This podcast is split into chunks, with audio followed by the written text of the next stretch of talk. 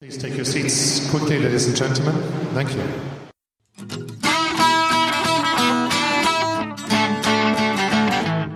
Hello, ladies and gentlemen, and welcome to the Passing Shot. Wimbledon is officially cancelled. British Tennis announced £20 million relief fund, and we remember our favourite Miami moments.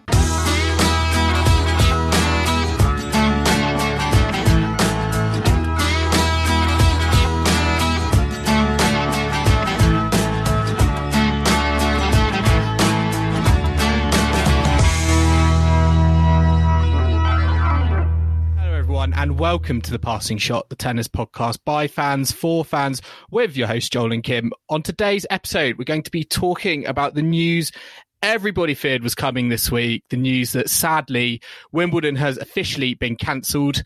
We'll also be taking a trip down memory lane and remembering our favourite Miami moments down the years. But Kim, first, I've got to address the elephant in the room. It's it's actually a very special day, isn't it, for the Passing Shot Tennis podcast? It is, Joel. It is because this is our uh, hundredth pod, so it's a little mini podversary. Can you believe we've been talking uh, to each other for hundred episodes uh, over the last two years, and we're in our third year, and now there's no tennis. It's all very odd. Yes, we have reached we have reached a century of podcasts. Very very proud achievement. I mean, I go back to that first the first ever episode of us and look at us now. Fantastic stuff. Um, but yeah, we're still going. Nothing is going to hold us back. Coronavirus, no tennis, whatever. We're going to keep on going. And I guess we're going to start today's episode kind of addressing, I guess, the biggest kind of news from the tennis world this week. And it's to do with Wimbledon. And sadly, it's been cancelled. Um, I think it's the first time it's been cancelled since uh, World War II. And yeah, I mean, it felt like it was inevitable, which I guess kind of soft, softens the blow a little bit. But it's still a bit, you know, it's still a bit sad for you know British fans and and generally the tennis world.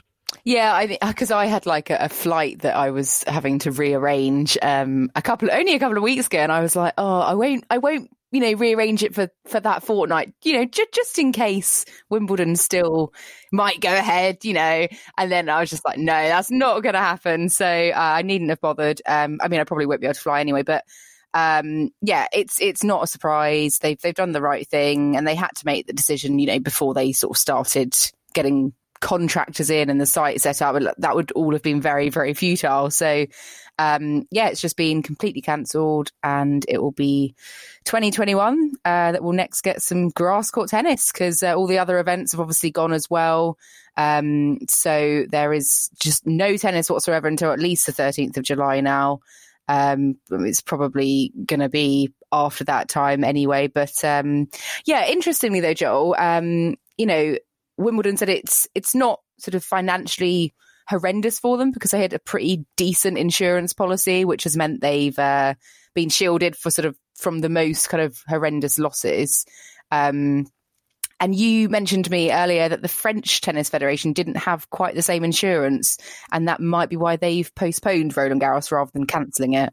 Yeah, I think it was quite interesting to read this week about the ins and outs of the, the finances. And it, it does sound like the All England Club a few years ago essentially put in a clause into their insurance policy that um, covered them for pandemics. And lo and behold, a few few, few years later, it, it's come up trumps. And, um, you know, I think that has kind of helped them, you know, almost kind of, it's like, yes, we're going to have to take this decision to cancel, but we're in the best place kind of possible for that um, you know, for that situation if you know if it did arise. Whereas it, it, from from what I've been reading, it sounds like with someone like the French Open, perhaps one of the reasons that rather than cancel, they've just kind of looked, you know, to postpone it and play it in, you know, in September is actually their insurance policy wasn't as wasn't as strong as, as Wimbledon's, and therefore you know they felt like they couldn't cancel it they felt like they needed they needed that event to go ahead this year and so they're they're doing as much as possible to make sure that happens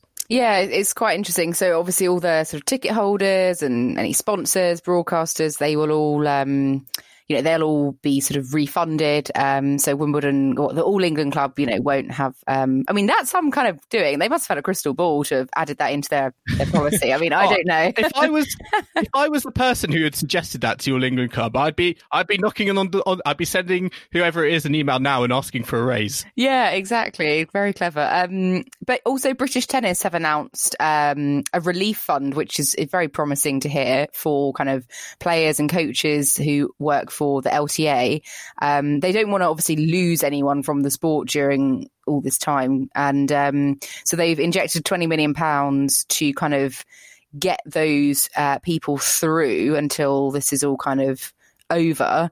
Um, so I think it's going to include um, singles players ranked between 101 and 750 and doubles players ranked between 101 and 250 um, to kind of keep them going uh, financially until they can start up again. And they said that should it kind of should events be able to get going again before the end of the year, they're going to try and kind of raise the prize money of the remaining events to kind of make up for some of the loss as well. So that's you know positive news from British tennis um, with regards to to that um, because you know it could quite well, you know, bankrupt some players if they don't have much of a, you know, a, sort of support system to kind of fall back on.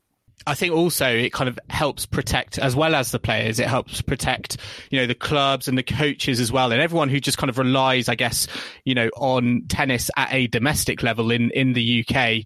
Um, you know, I'm particularly thinking about coaches who, you know, there will be you know have no work at the moment they'll probably be self-employed. So you know you'd hope that this sort of fund being set up um, will be there to support them. And it's great to see sort of this initiative from the LTA you know an organization I guess you know over the last few years does come in for criticism but at this time of need, actually, it's doing a pretty, you know, bang on job um, to kind of support everyone, um, you know, who's been affected. Um, and we've also kind of seen this as well, I think, this week um, in other other parts of the world as well. Particularly, I don't know, Kim, if you saw any of those photos of uh, at the U.S. Open, um, Louis Armstrong Stadium, um, part of the, you know, part of the, you know, the Billie Jean King Center is being used to um, yeah to help uh, the, the, the effort in the United States. I think the Louis Armstrong Stadium is being used uh, for meal packaging. I think they're using some of the site as well to potentially become a hospital. So it's great to see kind of things that you know we would, you know, would hope, I guess, you know, on a normal day to be used for tennis, but actually, you know, in these times of needs, actually they're being repurposed for, for different things. Yeah, exactly. And a lot of, you know, football stadiums and other, you know, other sporting bodies and organisations, they've been really kind of proactive and, and helpful in, in, that respect. I think Wimbledon as well, they said they're you know their their focus is going to be on on the local community and and they're going to sort of open up or you know however they can help they're going to to make sure that they're there. And I mean also just talking of the US Open there has been rumors that they um they might end up uh, moving the US Open back uh, to like I don't know almost the end of the year and playing it uh, at Indian Wells instead. But you know, because of the weather being kind of okay, I guess, in Palm Springs in, I don't know, November. But I mean, this is all just hearsay, I think, but that's a possibility, I suppose. Um, I don't know. We have to wait and see. I don't know by what stage they would need to come to a decision, really, um, for the US Open. I guess, you know, in America, you can play on a hard court pretty much any time of year. Whereas, you know, someone like Wimbledon, someone like the, you know, the British grass court season, as you can imagine, keeping grass courts uh, well maintained, you know, to play elite level sport on is a bit of a, you know, is a lot more complex and a lot more tricky situation. And um, again, another article I was kind of reading this week was kind of suggesting that uh, the grounds people at Wimbledon, they're just kind of going on their business as usual, making sure I think kind of that cycle is is still in place because yeah, you know, I think yeah. another another thing you think about is even if you did postpone Wimbledon, it would just have ramifications and implications on you know the following year, and and it would just put the I guess the the the grass kind of completely you know out of yeah out of cycle with you know what it would what it's normally been for like i guess the last you know 20 30 years. Yeah and now they'll have to just carry on. And then when it comes to those two weeks just um you know just kind of I don't know, run around on it to wear it out and then, I don't know, reseed it. I, I can't remember now what Will told us when he came on for the podcast, but um, we do have a really good episode on, um, how Wimbledon, you know, grounds team prepare the courts, but they'll have to stick to it as much as they can. But who knows? Maybe next year the courts are going to be an absolute. I mean, they're already in immaculate condition, but maybe I don't know. Maybe it will affect how they play in 2021. It will be interesting to see if there's any kind of effects such as that. I mean, it's maybe not a bad thing as well, just to give um, other aspects of you know tournament infrastructure a break. You know, like I'm just thinking of events like Glastonbury. They they have um, a year off every now and then anyway, don't they, to kind of let the field rest. And I'm not saying Wimbledon's the same, but there you know there might be long term benefits that come out of this um, as a result of having to make these decisions. I'm just trying to think positive. I love that idea that Wimbledon is now in like a, a fallow year, like glass, like Glastonbury. Well, yeah. Uh, but yeah, I can, I, I, I, totally, I can totally buy into that that I mean, idea. Wimbledon and, uh, Park, where the queue, you know, takes place, that will have a good rest, I suppose. There won't yeah. be like hundreds of tents turning up and ruining the grass, so that will uh, that will benefit. And I guess the last the last point to make before we move on is, uh, you know, I was just trying to think about the you know the players and you know who are kind of almost kind of the biggest losers from this situation, from the fact that we might not have, well, we won't have Wimbledon in in 2020, and I can only think more, well, most about people like Roger Federer and Serena Williams, who you know are in the kind of the twilight years of their career. And you know, although it kind of sounds, you know, ridiculous to kind of think, you know, Roger Federer and Serena Williams won't be, you know, at Wimbledon. Do you, you know, do you see them, Kim, being there in, in 2021? I'm sure they'll be even more motivated to be there in 2021. But yeah, I totally agree. I think they are the biggest losers. Um, anyone kind of in the latter stages of their career, just because it's, you know, it's another year of not being able to, you know, add those final titles to their, to their record book. And, and make history. So it's oh, it's just it is probably more frustrating for them. But who knows that you know a whole year off from competing that might do their bodies wonders, and they'll be able to carry on into like their mid forties or something. So. And you've got to assume Federer is going to be just as motivated still by the Olympics, even if they are, you know, delayed by a year. So we will see. Watch this space. Okay, welcome back, everybody. Now, time for something a bit different. Today would have been Miami Open Finals Day, uh, but without any prospect of tennis on the horizon, myself and Kim have decided to kind of look back on all the top moments from the Miami Open through the years in recent memory and kind of highlight what we think are our eight our eight favorite moments. And yeah, we're going to try and we're going to do we're going to kind of test this out on Miami and then perhaps roll it out to the other Masters events coming up um, in the in the clay season. Kim, I, I you know I think actually I know you're a Nadal fan, and you know that means well, actually Miami Open for Nadal wasn't isn't actually that good of a hunting ground, is it? No, he he's never won Miami, so for me, I'm like, hmm, favorite moments, hard to come by. um, but like there have been some some some real you know nice moments and epic matches as well. So um, we will be kind of overviewing some of those. And obviously, the tournament has been going since like the 80s, but neither of us were actually alive when it uh, started off. So we're kind of focusing more on more recent uh, years. Um, we should add.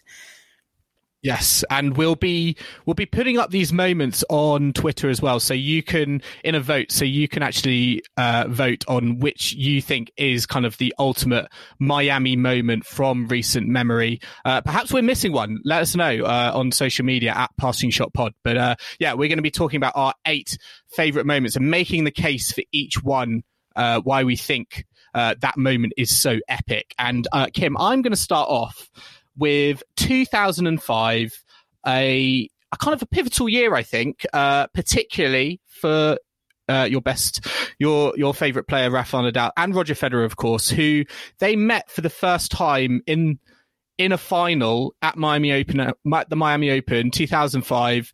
Rafael Nadal was kind of a 17 year old teenager, and um, you know I think they had they had crossed paths previously um, in 2004, but this was their first final.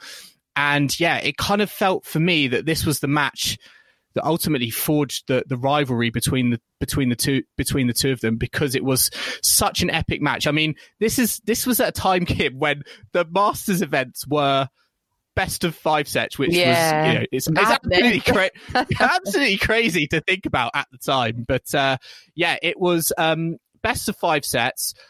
Federer came back from two sets to love down against Nadal and won 2 6, 6 7, 7 6, 6 3, 6 1. So a real kind of obviously shift in momentum there. But um, it was just a really, it was just really epic for me because you know, this was a season when Federer was just kind of slaying everyone left, right, and center. And, you know, I think in his own words, he was kind of saying, well, if I lose a set, everyone is like, you know, goes into hysteria. It was like, oh, that could, that can't happen to Roger Federer. But, you know, in this match, you know, as I said, Nadal just came out and you know he played his game um, and you know, won the first two sets. I think Federer was kind of two points from from defeat, and uh, it, it, just kind of showed you know, it showed that there there was a different side. There was a different side to Roger Federer in that he was able to kind of dig deep in these situations, and it, it took someone, you know, like Rafael Nadal, a good player as Rafael Nadal, in order, you know, f- for that to happen. Because up to that moment,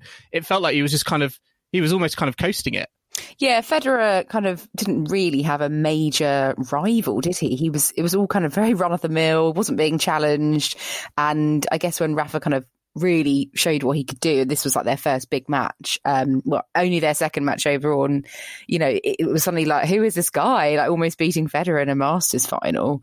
So it really, yeah, gave us a taste of, of what was to come for the next, you know, uh, 15 years, I suppose. Um, and now what they've had 40 matches, I think it is. And, you know, so if, if, people at this match in Miami had known like that this was the start of something, then, you know, it's just, it's just, that's what, I, you know, it's nice to look back, isn't it? Um, but actually, yeah, Rafa had beaten Federer the year before in the third round of Miami.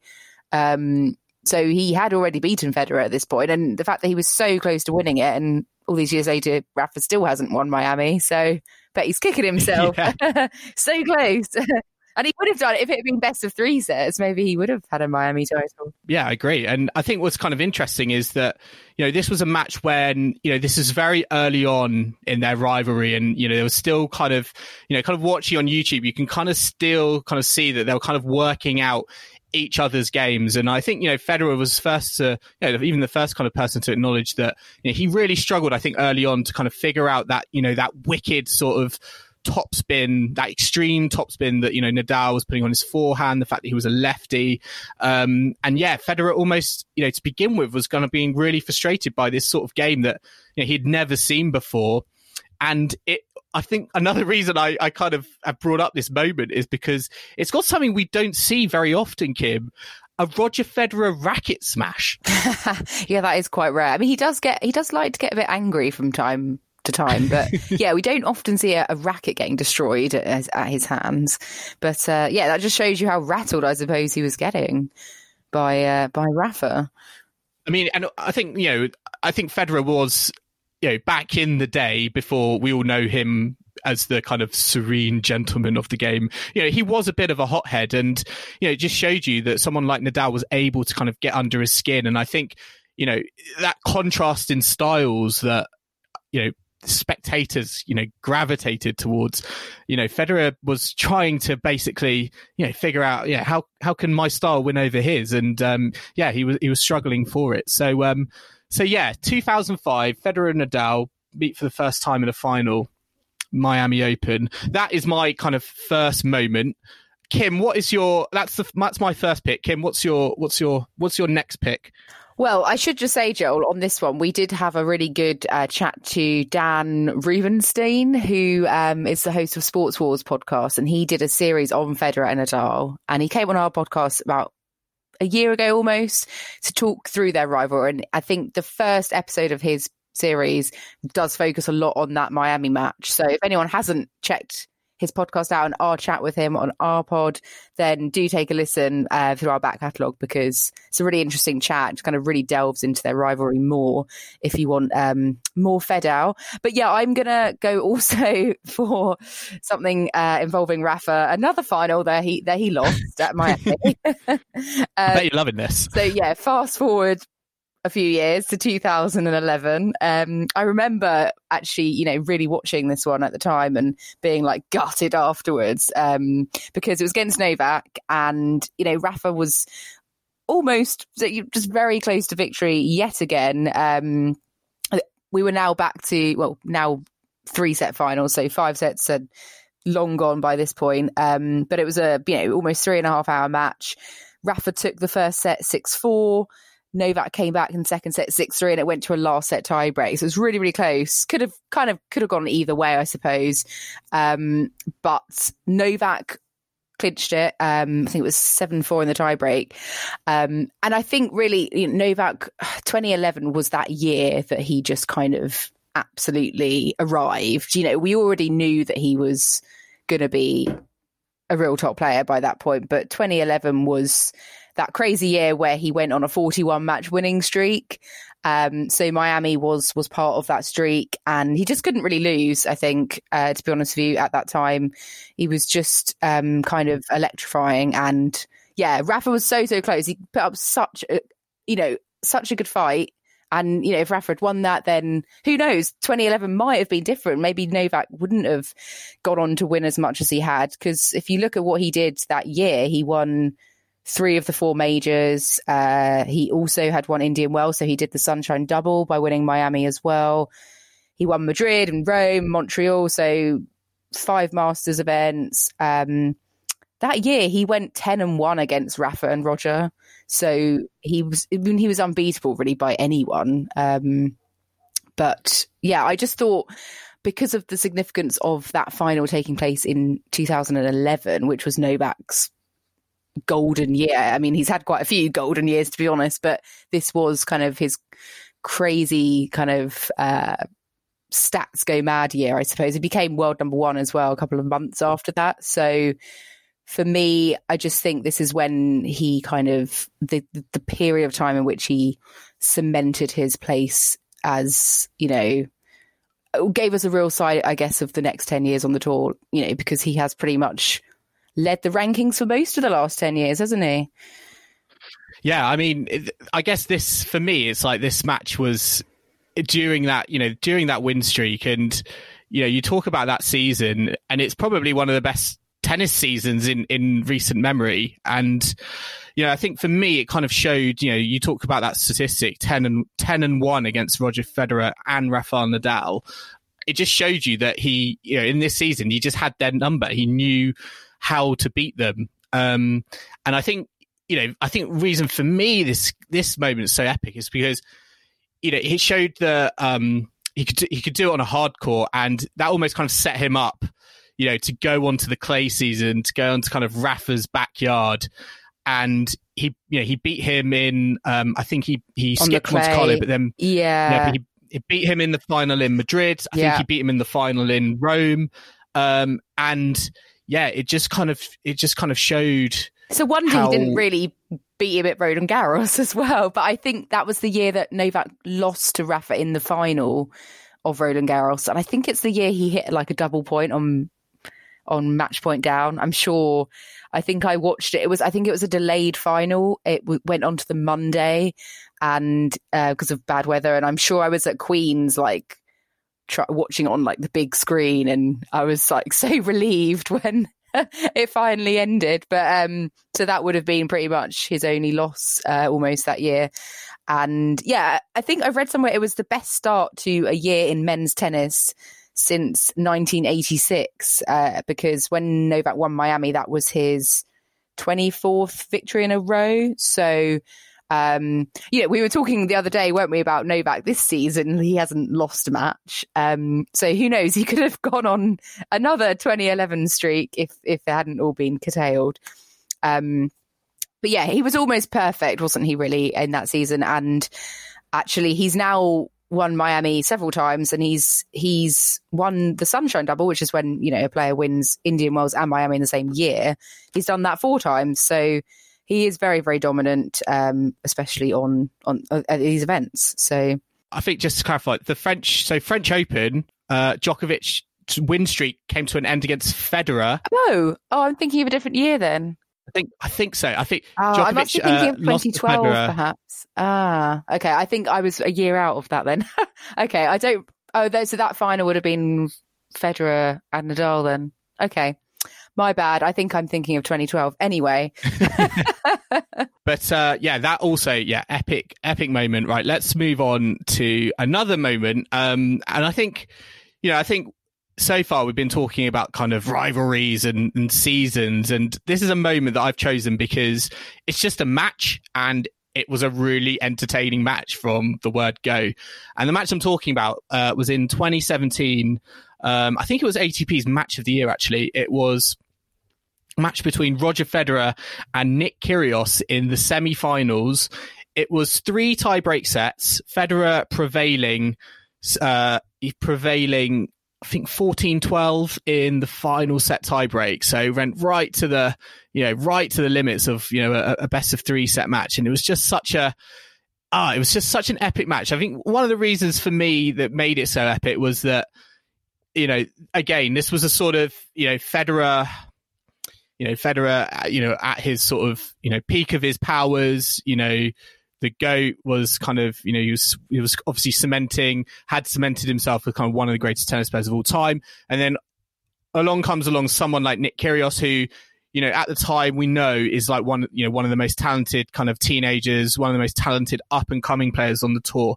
It was just kind of fascinating to see you know what someone with the talent like Nick Kyrgios could do on a tennis court to you know someone in that mode of greatness, like uh, you know, like Roger Federer, and you know, I, I, always thought it was kind of funny actually because I think you know in their first kind of two matches they played each other, there were they all went they all all the sets went to tie breaks, and you know it's kind of clear that you know there was not there was not a lot separating them, and you know obviously when you get to a tie break it could go one way of or the other, and I think that's what made it sort of so com- so compelling is that when it got to the you know the business end of each set, it it genuinely I think it you know it could have gone either way, and you know I think Roger Federer prevailed, but it just as easily could have been Nick Kyrgios. And you know another thing I would kind of say about this match is that this was I think this was also a peak peak period in tennis, Kim, where you know it was the crowd, particularly like American crowds,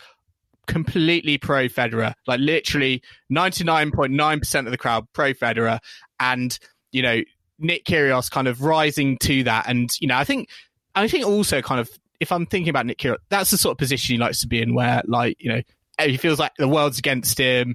You know, he's got someone like really good across the tennis court. Crowd are kind of like trying to put him off. And, you know, I think he kind of plays to that. And kind of really the story in that match felt like was kind of this hero versus villain sort of piece. Um, and it just made it so, so compelling. Yeah, no, he definitely prefers being, I guess, the like an underdog, I suppose, and he doesn't, I guess, want to be the the one that is expected to just kind of progress through. And I mean, hadn't he he'd beaten Federer in their previous meetings? Isn't that right? I'm sure, like, it'd been really close tie breaks, but I'm sure Kyrgios had edged it. So I guess for Federer to put him to bed in this in this one was very relieving and pleasing, I suppose. And um, yeah, I remember this one I, I don't think I managed to watch all of it, but I, I think it, it definitely stands out because it was a highly entertaining match, and that was the semi-final. So I don't know who won the event that year. It was it Federer? Did he go on? I assume he went on to win. I'm, I'm not. I'm not sure, but um, but yeah, it was uh, any match of Kyrgios and I guess late night crowd, Federer, tie breaks. You know, it's going to mm. be entertaining. And uh, I, I, love the fact that there was like racket smashes, classic Nick Kyrgios, yeah, cla- classic like Nick Kyrgios antics. But I think you know the thing, you know, the way kind of Nick Kyrgios has evolved is like, you know, he's he's developed that sort of um that image that people might think, oh, he's kind of throwing a match, or you know, he doesn't he he doesn't put uh, enough effort into you know his you know matches when he steps onto a tennis court. But you know, uh, you know, in this match, it just showed you kind of how much you know he cares and how much effort he puts onto a tennis court. And even though he was kind of like doing the classic kind of Nick Kyrgios antics, like you know, swearing and you know, no, chatting to the crowd. And in this one, well, I, don't, think there was underarm serves yet, but, but, I think he was like all those those kind of those classic things yeah. going on, those classic staples of it. It was a bit out. It was kind of born out of that, like you know, it wasn't through a want of like. It wasn't through a lack of effort he lost that match. It was just like it's just kind of a better player on on the day. Yeah, no, absolutely. It was uh, no, that was definitely a very, very, very good match, and I think probably, arguably, possibly the match of the one of the well, top, certainly one of the top men's matches of that year, um, and one of I guess maybe Kyrgios's best best matches, even though he you know came out on the losing end. Um, Joel, I know you're a massive Andy Murray fan, so my next one that I remember, I don't know, I'm sure you do as well, but um, it was the Murray Ferrer final um, back in, gosh, what year was it? 2013. Yeah, the year that he went on to win Wimbledon. So I don't know if you remember, but it was a very. I don't know, it was a bit of a war of attrition because it was obviously Yes, Mi- it was. Miami heat. You know, it was uh, very humid, very hot, and it was a a grueling match. Um, Murray lost the first set six two, and then came back six four, seven six in the third set. So last set tiebreak again. All these last set tiebreaks. Bit of a theme going on here, and um, yeah, he was obviously getting very annoyed with himself um, because he failed to serve out in the decider. Um, then Ferrer had a match point, um, which Andy managed to save, and then they eventually went to the tiebreak, which was actually pretty straightforward at seven one. But by that point, I think both of them were just completely kind of knackered. Um, and actually, the match point um, that Ferrer had, he he stopped to challenge um, to challenge um, Murray's shot. Um, so he kind of just completely stopped playing, and it was actually you know it was in from Murray, so it was a pointless stop and challenge from Ferrer. So I, I think he's been ruining that ever since because he retired last year and he said that losing that final was actually one of the saddest moments of his career, which I know I shouldn't laugh, but it Aw. just sort of, I don't know, it's sort of, you know, it's a bit of a shame, but, um, you know, you don't want to, I watched the hi- I've I've watched the highlights of that match this week, and yeah, as you said, it was an absolute absolute battle. Uh, you know, kind of both kind of road both players in road runner mode, you know, Mm. across the the court, and it was those sorts of matches. I kind of, I think I actually kind of look back with a bit of sadness, kind of on from an Andy Murray point of view, because I think it was those sorts of matches that you know really took its toll on his body on his And- hip. Yeah. Yeah, yeah, and it's it's these sorts of matches where you know at the time you know I'm absolutely loving it because you know it's a really exciting you know different brand of tennis to someone like you know Roger Federer or, Raf- or you know a Roger Federer or Rafael Nadal.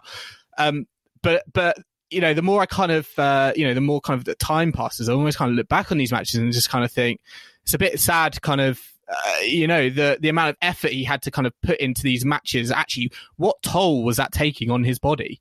Yeah, no, you're absolutely right. And obviously doesn't kind of come to fruition until a couple of years down the line. But um, yeah, so uh, gutting defeat for for David Ferrer. And, you know, he's such a fighter, isn't he? And a battler. He will literally go to the very end and give it his all, which is, you know, why he was one of the most popular players on the tour. Um, but also, you know, that was the year 2013. Obviously, Andy obviously won Wimbledon and you know, it was a historic year really for him. Um, but he also became, I think, with winning Miami, he overtook Federer in the rankings to go up to number two in the world. So it also had some kind of, you know, significance in terms of that um, as a result of, of this victory. Um, but interestingly, as well, um, I read that no Spanish player has ever won um, the the Miami tournament, uh, like has won the men's tournament anyway. So obviously Rafa hasn't. David Ferrer lost that final. I think I read that no Spanish player has ever has ever won it. So obviously it was not meant to be.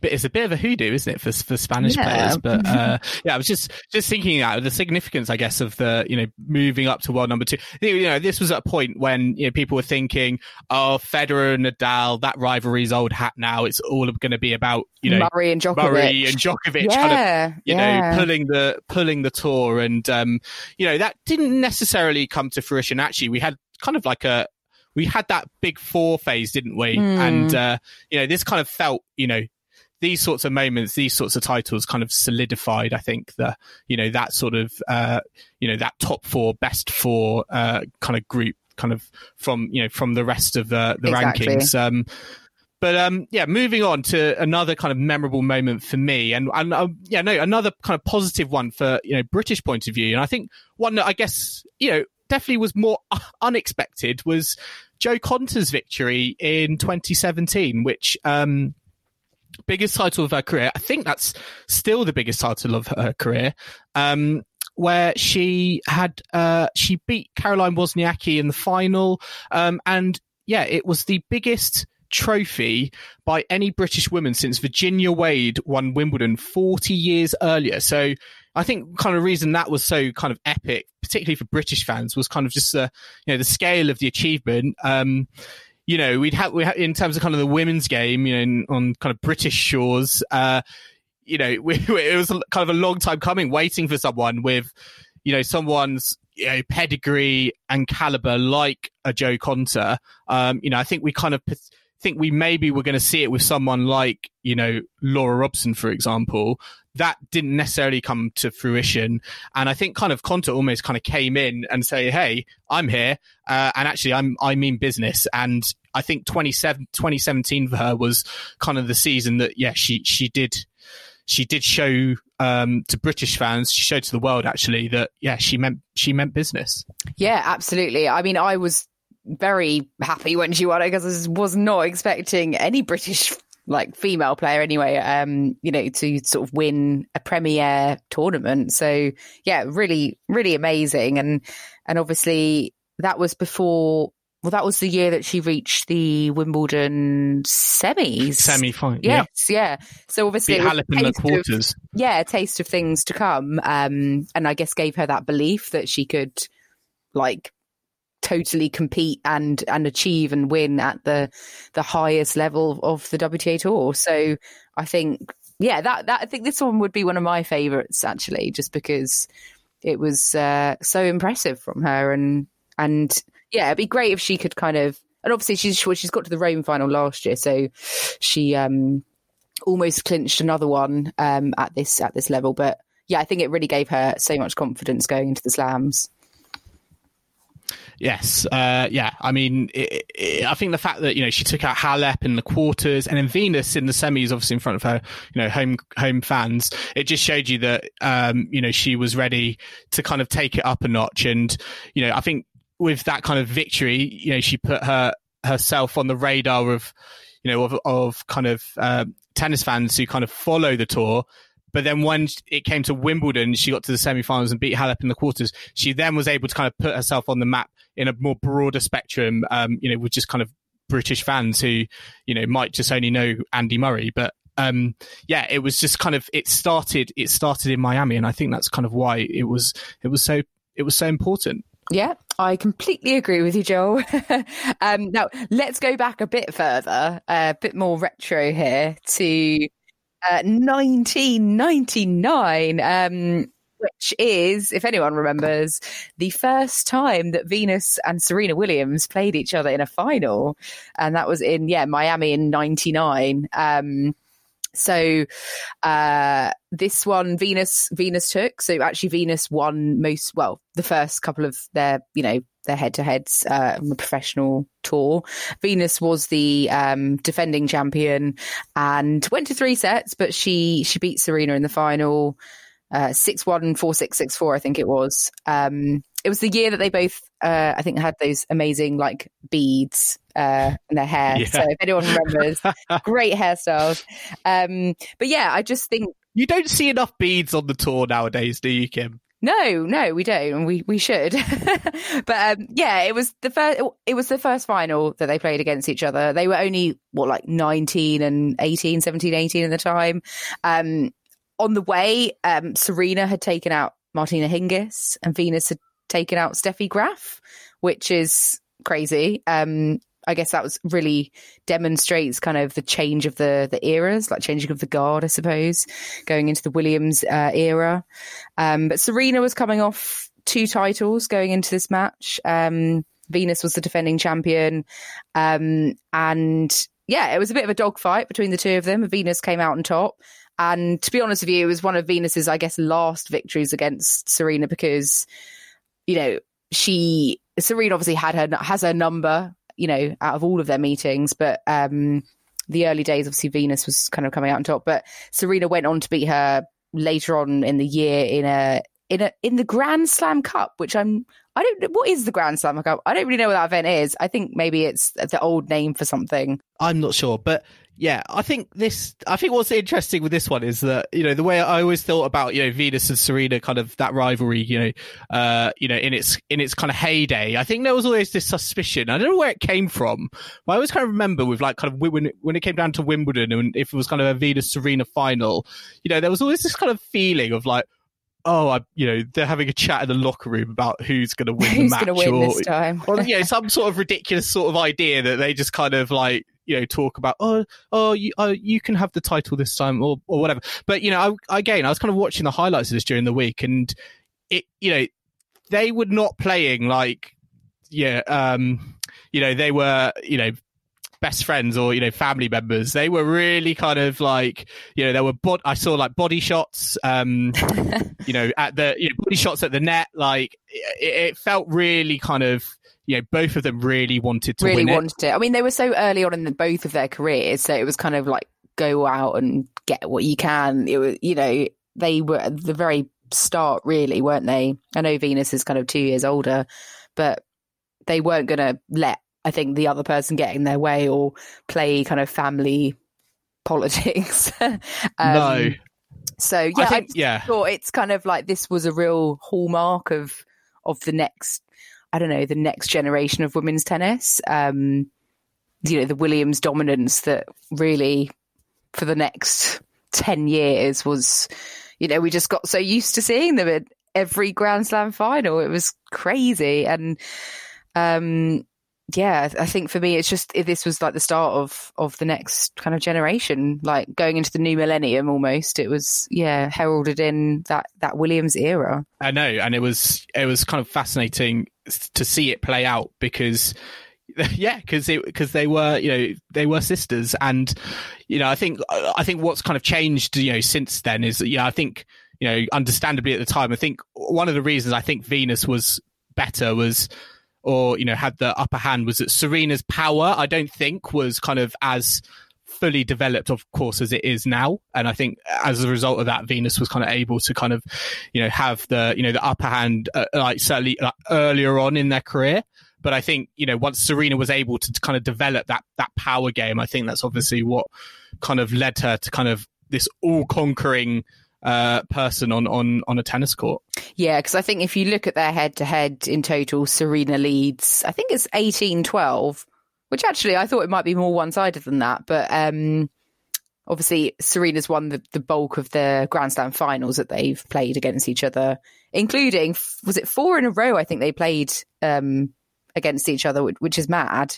I think the 2002 French to the 2003 Australian, they played each other in four, yeah, straight finals. That's that's That just is- crazy, that is isn't unbelievable. it? Um, yes. Um, I Kim. Right. Let's move on to uh, my next moment. Now, this is not a moment that has a specific kind of player in in mind. I just think that it's just it should be on. I don't think it actually gets the recognition maybe it deserves. And actually, I don't know if you know, but Miami Open was the first ever uh, tournament on the tour to use Hawkeye.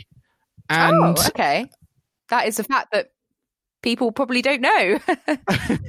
yeah, and that was back. Uh, when was that? I think that was back in two thousand and uh, what was it? Two thousand and five, two thousand four, something, something like uh, something just in the early stages of the new millennium. And um, Which is kind of mad because I thought it came in a bit later, but I think um, when I saw this as well, I was surprised because I thought, oh, I didn't know that they'd trialed it so early, um, mm. and then they did. Yeah.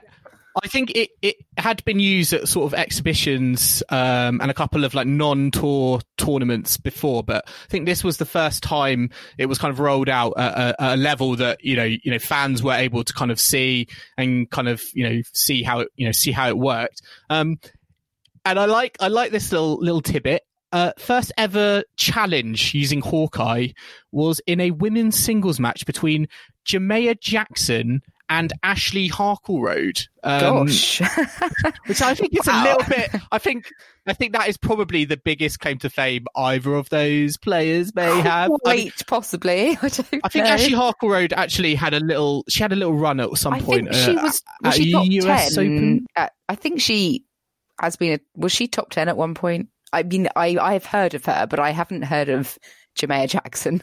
well, they they both played in the first ever match um, on a on a, the first ever match at a tour level tournament uh, and use Hawkeye. Um, and yeah, just because now obviously kind of Hawkeye has come in staple on the tour, men's tour, women's tour. Um, and you know, I think people at the time, you know, had its critics. I've, i know one of them was definitely Roger Federer, but you know, it's just come in and it's just worked worked really well. And it's one of those things that you don't really think about where it's kind of started. But yeah, it started, you know, on a tour level in uh, in Miami. Yeah, no, exactly. And uh, I've just fact checked, Joel, and it was 2006. Um, 2006. Yeah. So, and also Ashley Harkleroad she her highest ranking was 39 so she was not in the top 10 so my bad.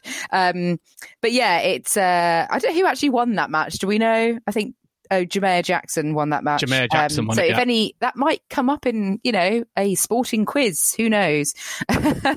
But yeah it's um obviously now we just kind of accept Hawkeye as a, a te- integral part of of the game. I mean apart from i guess on the clay.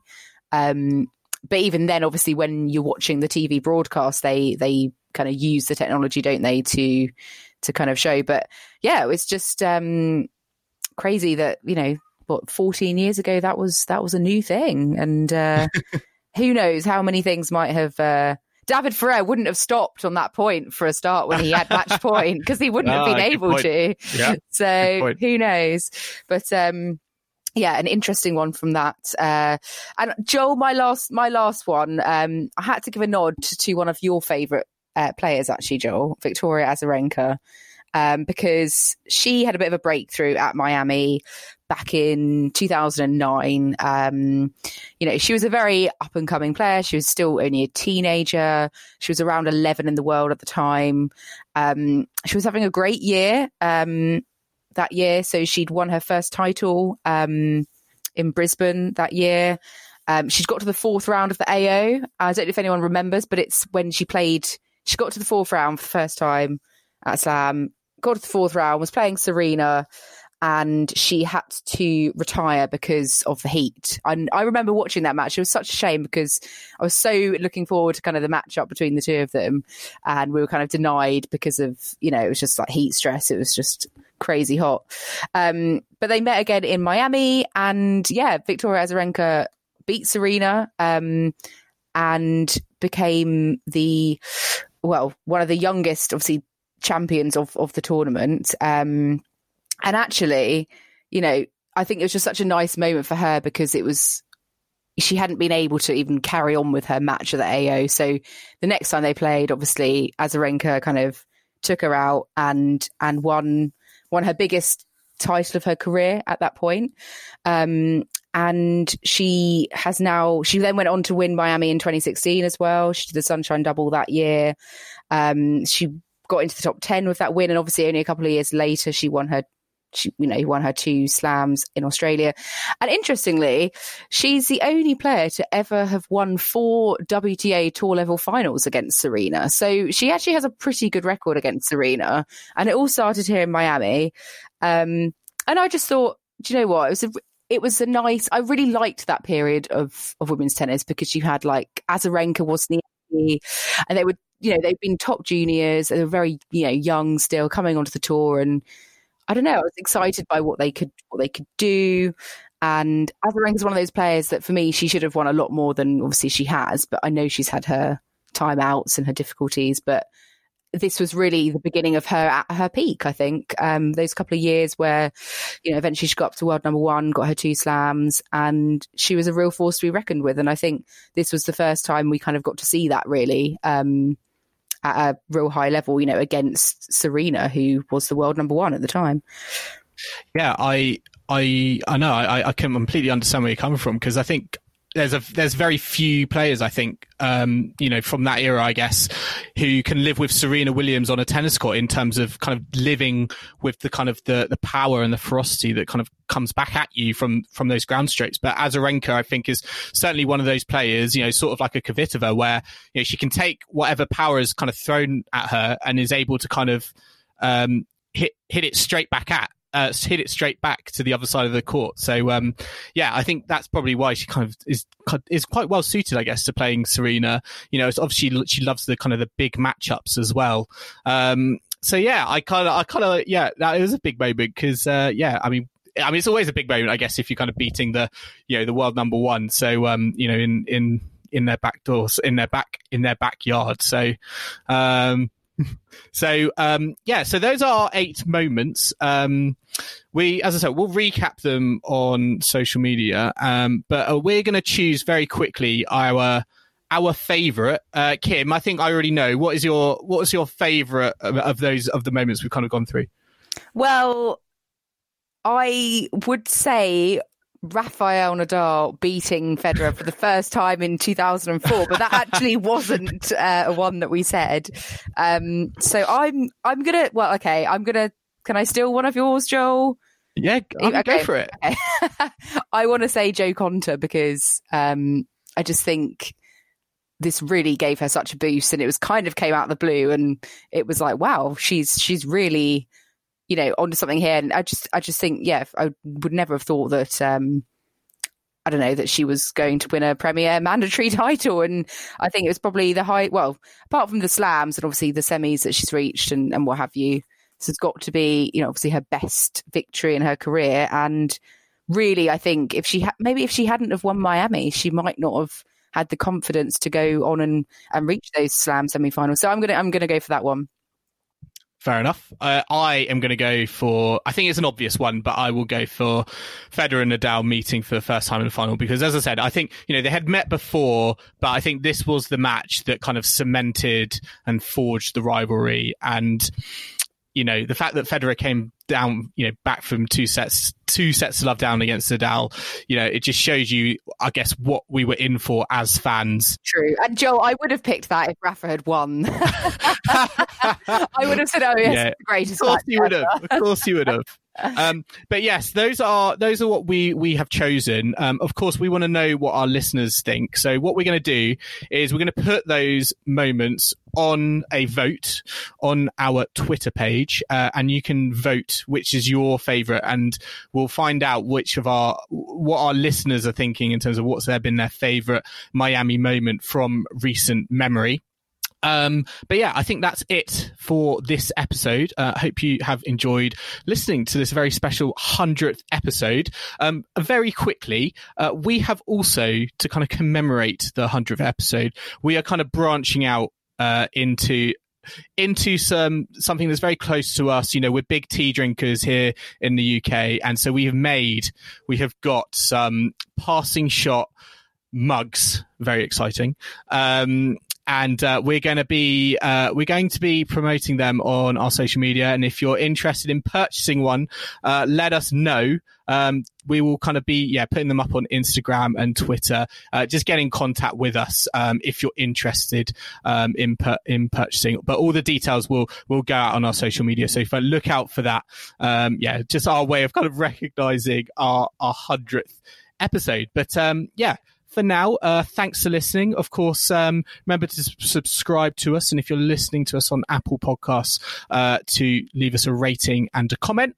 Uh, follow us on social media um, at Passing Shot Pod. If you want to email the show as well, passingshotpod at gmail.com. But for now, thanks for listening and goodbye.